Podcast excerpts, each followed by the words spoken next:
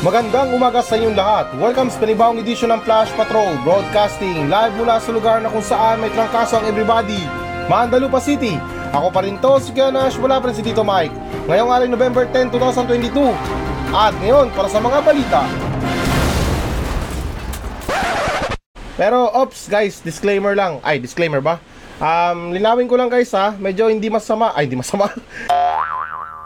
Hindi maganda yung pakiramdam ngayon ni Kuya Nash, pero since na kailangan natin ituloy yung ano, um, kailangan natin ipayagpag or mamayagpag yung mga balita, uh, itutuloy lang natin kahit na medyo marahan-rahan yung pananalita natin, or minsan, or ako ba, hindi nyo maintindihan, pero pagpasensyahan nyo na, um, kailangan ko pa rin ipagpatuloy ang aking trabaho para makahatid tayo ng mga mas maligamgam na balita.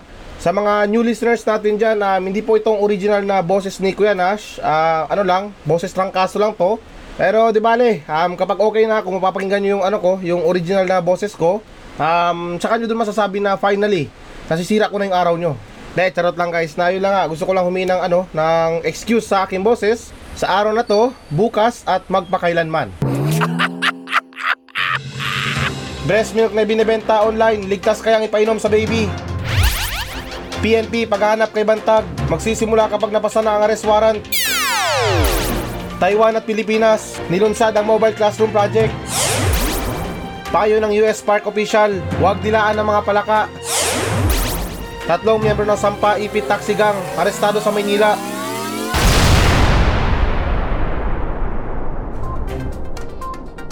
Breast milk na ibinebenta online, ligtas kaya ipainom sa baby.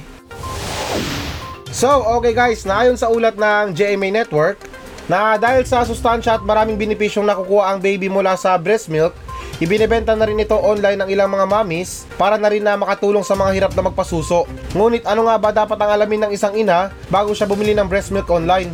At dagdag dyan sa Pinoy M D, ipinaliwanag ng obstetrician obstetrician gynecologist na si Doctor Maria Carla Esquivayas Chua na maraming immune factors ang makukuha ang sanggol mula sa breast milk laban sa mga sakit. Pinakamalakas ang colostrum na mataas ang protein content na nakukuha sa unang labas ng breast milk ng isang ina. Pero ang ilang ina, sobrang supply ng kanilang breast milk kaya ibinebenta nila ito online para hindi masayang. Ah, okay. So, ito alam naman natin or parang magkakaroon naman tayo ng common sense pagdating dito. Um, totoo na sinabi ng doktor na to na um, marami tayong makukuha na sustansya. At saka, yan man talaga ang dapat eh. Uh, hindi ang mga alternatibo na ginagamit natin na yung mga ano na yan, yung mga ibang brand na yan, yung mga gawang tao na ba, yung mga, yung mga chemical-chemical, tapos ang mamahal pa. Alam nyo guys, kung sinasabi nila na ang gatas daw ng hayop, gatas ng baka, masarap daw, or masustansya daw, mara, masustansya daw para sa atin. Para sa akin guys, hindi ako naniniwala dyan. Para sa akin lang naman, hindi naman sa panghihikayat. Kasi tingnan yung mga kabataan ngayon, bata pa lang asal hayop na. Anong dahilan? Bata pa lang umiinom na ng gatas ng hayop.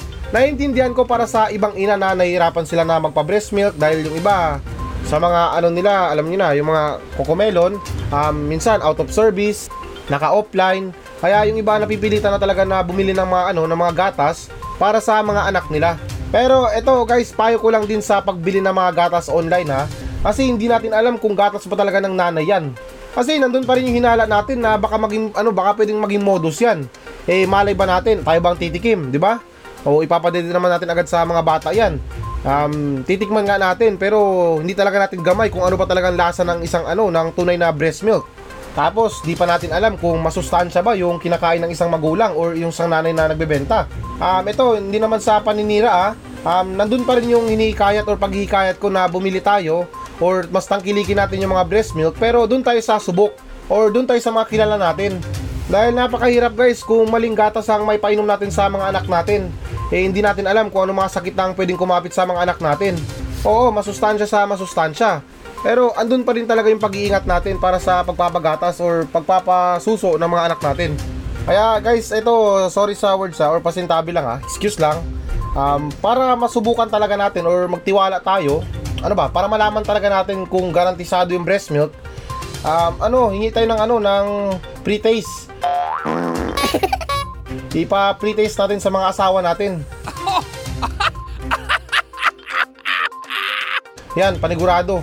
Ayan sila, experienceado yan sila. Alam nila yung mga lasa talaga.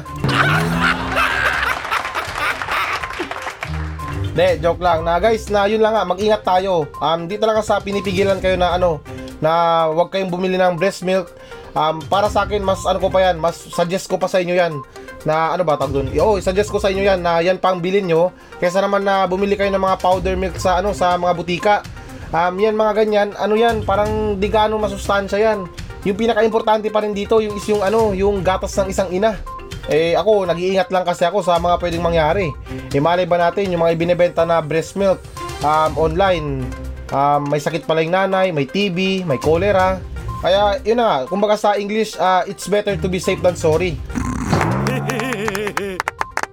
At yun lang din, na gatas lang talaga ng ina. uh, Huwag na yung mga gatas ng hayop na yan, kasi yung mga bata nag-uugaling hayop eh, o nag-aasal hayop. Pero teka lang, bigla ko lang napagtanto, um, bakit binebenta yung breast milk? Alam ko yung negosyo, or negosyo is negosyo. Pero wag naman sana natin pagkakitaan yung kahinaan ng iba.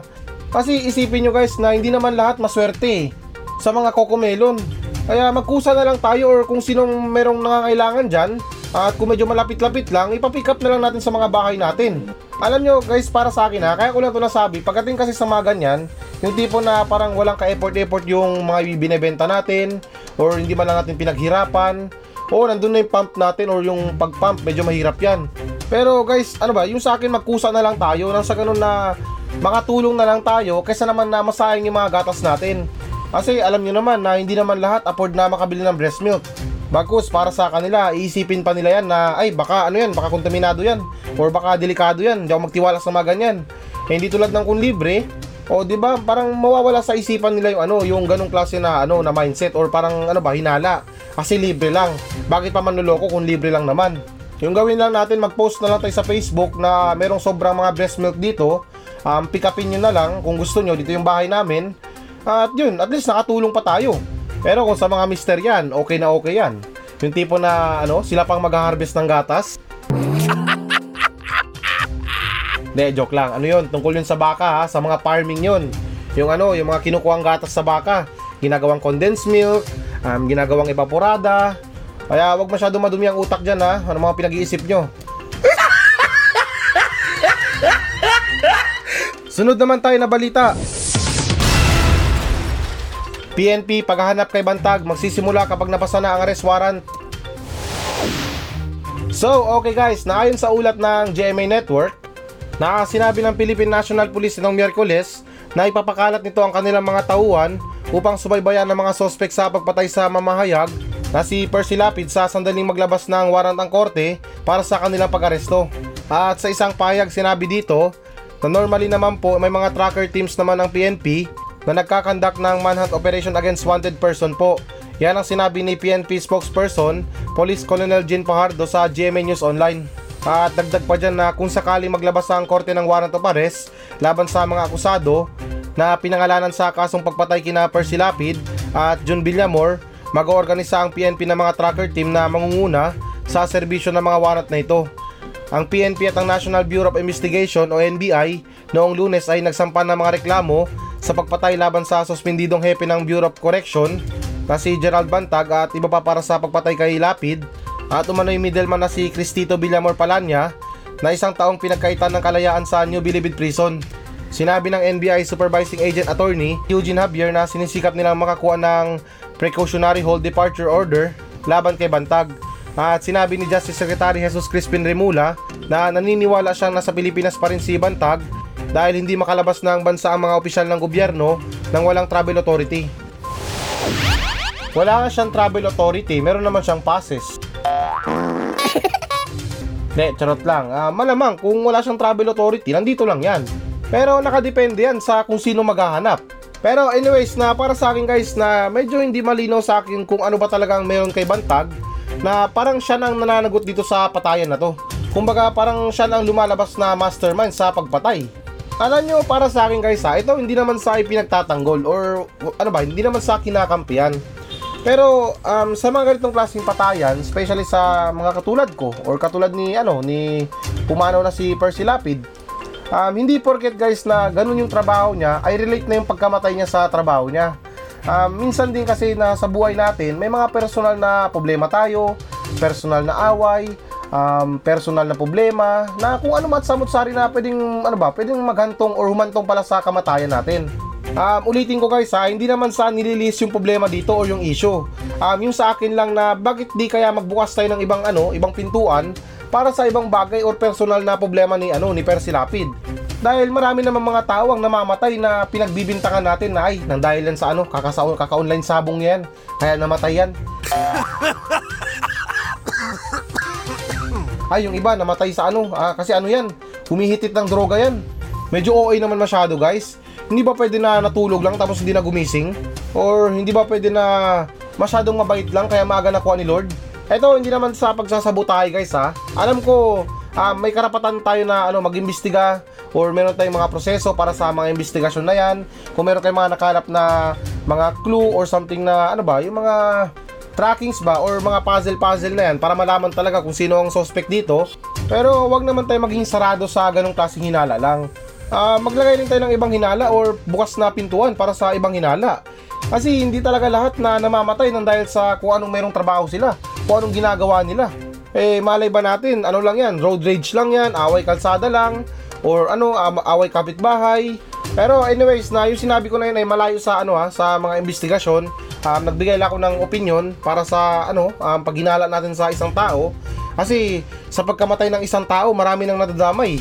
Marami ng buhay nasisira, mga reputasyong nasisira, mga pamilyang nasisira, mga pamilyang natatakot na nang dahil sa mga ganyang klaseng problema.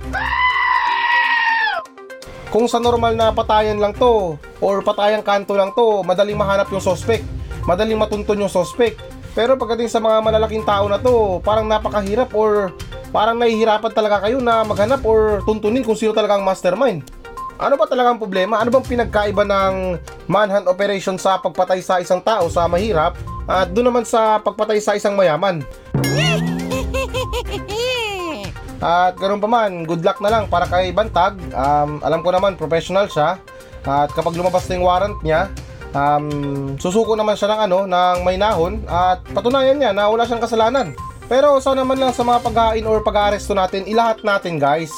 Kasi tulad nito, Um, hindi pa lumalabas si Bantag hanggat na wala pang arrest warrant sa kanya. Um, kumbaga hindi pa legal yung pag-aaresto sa kanya. Samantalang pagdating sa mga mahihirap, wala nang intro-intro, huli agad. May dala kasi silang papel para sa'yo pero sabihin nila, maya na, confidential kasi. Oy, para sa matalino lang yon. Taiwan at Pinas, nilunsad ang Mobile Classroom Project. So, okay guys, na ayon sa ulat ng A B S C B N News, na inilunsad ng Pilipinas sa Taiwan noong Miyerkules ang isang mobile classroom project na mag-aalok ng libreng edukasyon sa mga malalayong lugar sa bansa. Ang mobile classroom ay nanalong konsepto ng Pilipinas sa pandaigdigang kompetisyon ng Taiwan Excellence sa programa at konsepto ng sustainability na pinamagatang sharing is caring. At dagdag pa dyan na dumalo sa ginanap na paglulungsad sa Manila Hotel na sina Taipei Economic and Cultural Office, Ambassador Michael Pei Yung-Su, Manila Economic and Cultural Office Chairman, Sylvester Bello the third at mga kinatawan ng Department of Education. At nang tanungin kung bakit nanalo ang Pilipinas sa kompetisyon, sinabi ni Su na ang konsepto ng mobile classroom ay maaaring umabot sa mga lugar. At dagdag dyan na first, it's a great idea. Second, it's very innovative. Third, it's very efficient. And the fourth, I think it will really help people, especially those unfortunate people, those people who are in depressed area, because they don't have any tool to learn. Ha? Dami niyong alam. Napakasimpleng gawain. Ano bang akala niyo sa mga liblib na lugar dito sa Pilipinas? Hindi sakop ng gobyerno? Tapos magpapadala ng mga mobile classroom na yan para sabihin nakakatulong sila? Diyos ko naman, parang nakakaya naman.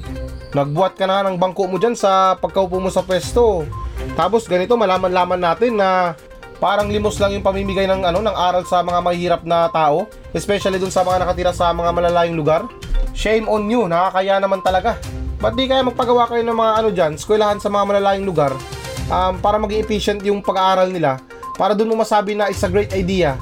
Kasi para sa akin, itong sinasabi nilang great idea, hindi naman sa amin na masama, parang hindi great idea eh. Although pwede siyang great idea pero temporary. Ganito kasi guys, uh, medyo nabuisit lang kasi ako, um, parang bad trip lang. Kasi sa ginagawa ng gobyerno, parang sinasabi nila na oh, Magpapadala kami ng mga mobile classroom dyan, ha.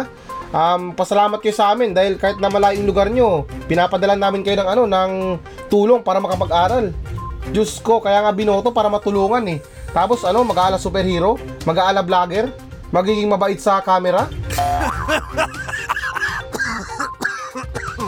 Tapos guys, ito hindi naman talaga sa paninira, ha? Nakita ko yung mobile classroom na sinasabi nila. Parang kulang na lang, magbenta sila ng milk tea. Pagkaliit-liit ng mobile classroom na yan. Tapos magsisipag pa kaya sila para sa mga ganyan na puntahan araw-araw yung mga tao doon? Kawawa naman yung mga tao na naninirahan sa bundok, na mas piniling manahimik sa bundok kaysa naman nakahol ng kahol dito sa mga lungsod para sa ano, sa tulong ng gobyerno. Tapos yung mga tulong para sa kanila pili lang. Para sa akin guys, alam nyo yan dapat ang unahin na tukayin ng gobyerno.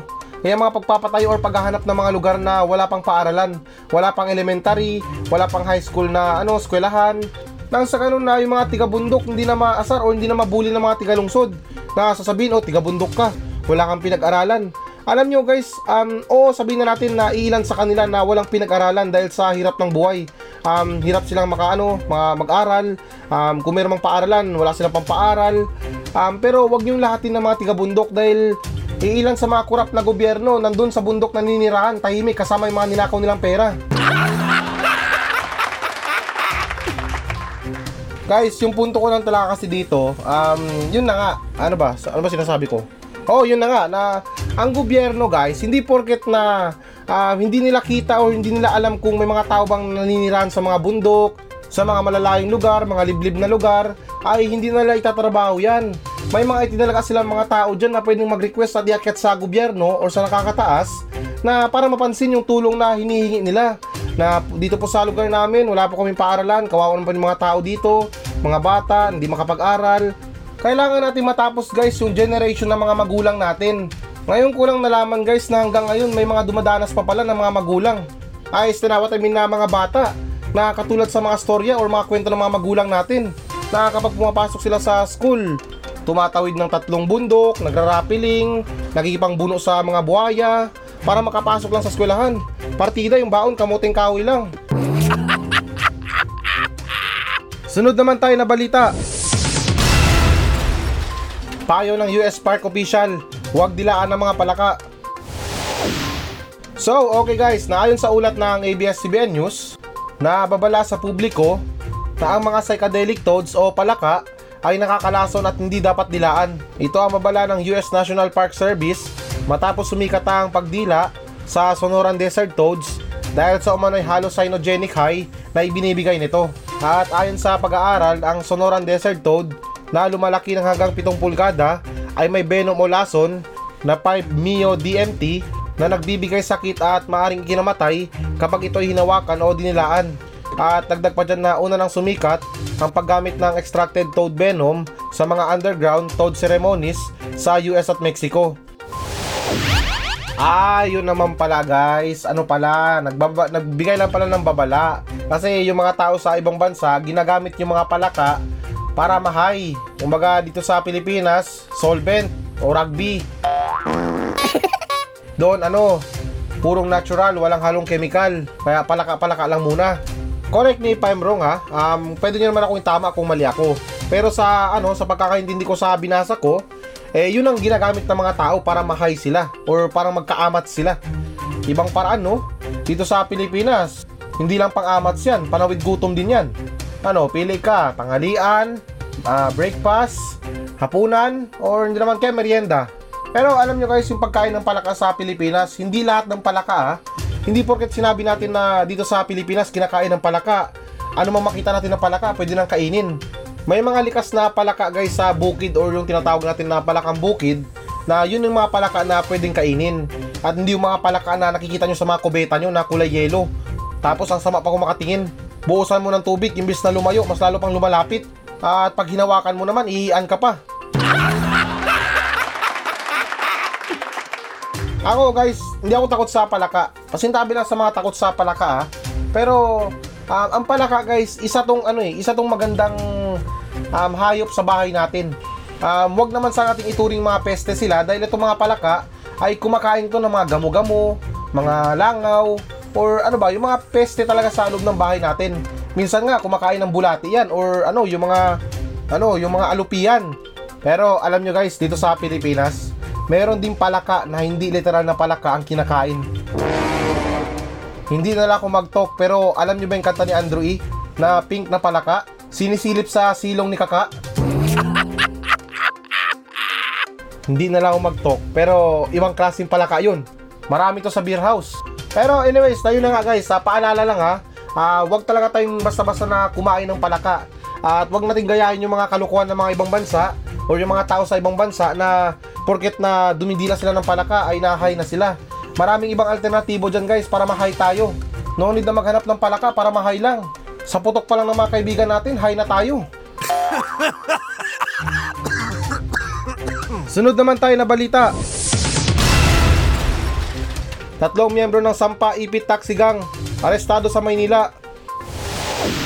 So, okay guys, naayon sa ulat ng G M A Network, naaarestado sa Maynila ang tatlong taxi driver na miyembro umano ng Sampa I P Taxi Gang. At ang kanilang mga target ay mga dayuhang turista.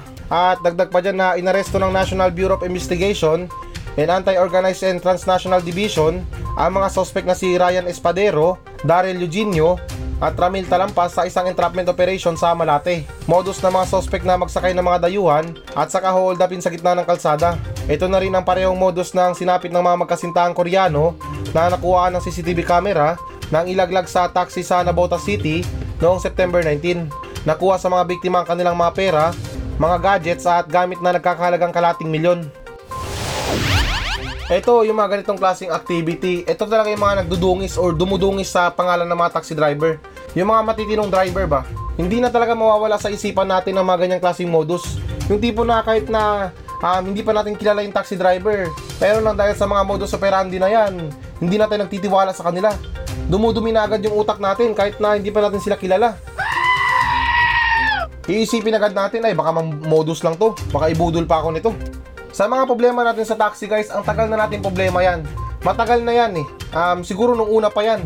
Kaya mga problema natin sa mga metro nila, bigla na lang tumataas. Tapos yung iba nangungontrata, which is bawal yan. Naiintindihan ko naman yung hirap ng buhay guys, pero lumaban naman din tayo ng patas. At saka hindi porket na sumakay ng taxi mayaman na agad. Iisipin na ay may datong to, may pang taxi. Lokohin ko kaya? Alam nyo, para sa mga Pilipino na gumagawa nito sa mga dayuhan, nakakahiya kayo. Alam nyo, sa dami-dami ng mga bansa na pwedeng dayuhin, mas pinili nila ang bansang Pilipinas dahil napakaganda ng lugar dito. Mababait ang mga tao dito. Tapos yung expectation versus reality nila, sa airport pa lang, budol na. Hindi naman sa nila lahat ng mga taxi driver ha, pero may mga parang, ano ba, may pagka-garapal yung mga ibang taxi driver dyan.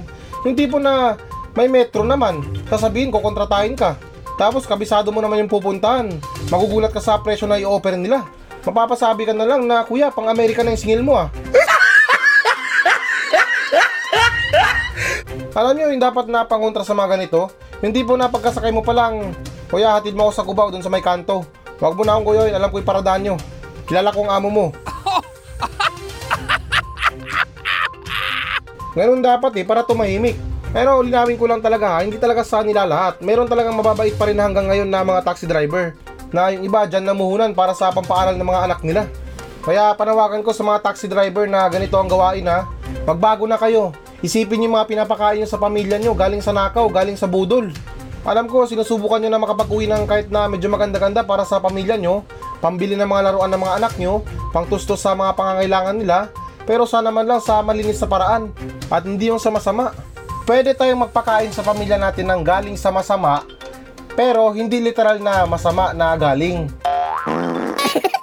Masamang lasa pwede pa dahil yung ibang mga asawa natin, wala nang ibang alam kundi mag-Facebook lang, kaya ayun na, nasunog na mga sinaing, mga pinagluluto nila.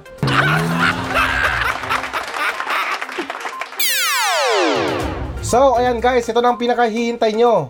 Magbabasa tayo ng ating viral talk today. Na itong viral talk na to ay merong pamagat na lalaking palaging natatanggal sa trabaho, rumaraket gamit ang bike. So ito, babasahin natin yung nilalaman. Na dahil sa palaging natatanggal sa kanyang trabaho, nagpa siya ang isang lalaki mula sa United Kingdom na maghanap ng raket, katandem niya ang paghahanap buhay ang kanyang bike. At dagdag pa dito na sinabing tumigil sa pag-aaral ang twenty-two anyos na si Alfie Cookson at tumasok sa iba't ibang trabaho. Pero hindi siya nagtatagal sa mga ito matapos makailang ulit matanggal. At para mabuhay, ginagamit niya ang kanyang bike para kumita at tulungan ang kanyang mga residente. At ang ilan sa mga madalas na ipinapagawa sa kanya, ang paglipat ng mga kagamitan sa kanyang mga kapitbahay. Yun lang? Ay nako, napakahina naman. Wala yun kay Mang Dodong, panis yan. Si Mang Dodong, yung tanod namin sa barangay Silaway, hindi na kailangan ng bike nun, naglalakad lang yun. Although na same sila ng ginagawa, pero si Mang Dodong, yung sinabi niya, um, parang katuran niya sa akin, uh, masyado na raw maraming kagamitan ng mga kapitbahay niya, kaya binabawasan niya. Tapos kung minsan kapag rumakit siya, tulog na yung mga tao, kaya hindi niya na ginigising o hindi niya na iniistorbo. Kahit walang paalam, kusa niyang nililipat yung mga gamit ng mga kapitbahay niya papunta sa mga hideout niya. Minsan nga, nagpapa-open garage to si Mang Dodong dahil sa sobrang dami na nakulimbat niya. Pero anyways na, ito, seryoso tayo ha. Um, alam ko, hindi lang siya nakakaranas ng ganito. Yung tipo na palagi na lang natatanggal sa trabaho, hindi nagtatagal sa trabaho. Um, payo ko sa inyo na huwag kayong panghinaan ng loob. Dahil tandaan nyo na hindi naman sa lahat ng panahon talo tayo. May mga araw pa rin na darating para sa atin. Or sadyang hindi lang talaga para sa atin yung trabaho na pinapasukan natin. Dahil may mga ganyan, yung tipo na akala mo dito ka na, or dito ka na mamamatay, dito ka na tatanda. Pero tignan nyo, hindi natin akalain yung buhay. um, Kahit na matanda na tayo, malilipat pa tayo ng trabaho. At itong sasabihin ko, alam ko bibihira yung mga tao na ganito. Yung tipo na iniiwan nila yung mga trabaho nila o yung mga pinag-aralan nila, at sinusunod nila yung mga kagustuhan nila sa buhay. May mga tao na ganyan, yung tipo na graduate ka ng ganito, or ano ba, na um, isa kang abogado pero mas pinili mong maging artist kasi magaling, magaling ka sa mga pagpipinta. Kaya yung isipin nyo na lang dyan, kabaliktaran. Kung sila, iniwan nila yung mga trabaho nila para sa ano, sa mga kagustuhan nila or sa ano, pangarap nila. um, Para naman sa mga katulad nyo, isipin nyo na lang din na nilalayo kayo ng Panginoon sa mga pangarap nyo. De, charot lang. Na ito guys, may iba tayo ha. Alam nyo, minsan sa buhay natin ha, um, huwag tayong malungkot porket na ganito yung buhay natin. Um, imbis na pera na naging bato pa, sinasabi natin yan. Alam nyo guys, minsan yung Panginoon sinisira yung mga magagandang plano natin dahil alam niya na yung plano natin o yung kagustuhan natin ay makakasira sa pagkatao natin. Kaya huwag na tayo malungkot, lahat ng mga nangyayari may dahilan. Magpasalamat na lang tayo na walang nangyaring masama sa atin. um, Okay tayo, malusog tayo, at manatiling relax, kalmado lang. Dahil tulad ng sinabi ko, hindi sa lahat ng panahon talo tayo.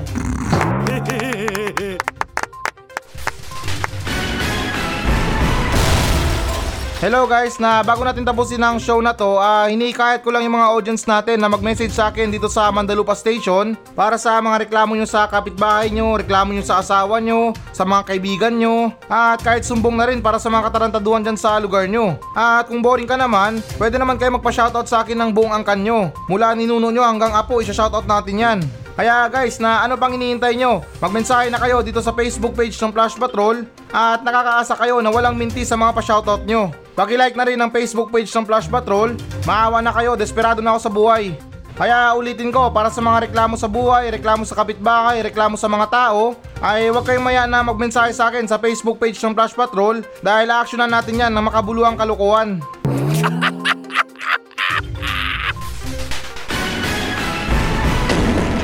So yan muna mga balita ng Flash Patrol sa araw na to. Maraming salamat sa pakikinig. Ako pa rin to, si Kyanash, at maraming salamat ulit. Wala pa rin si Tito Mike. Masayang masaya ako at goodbye!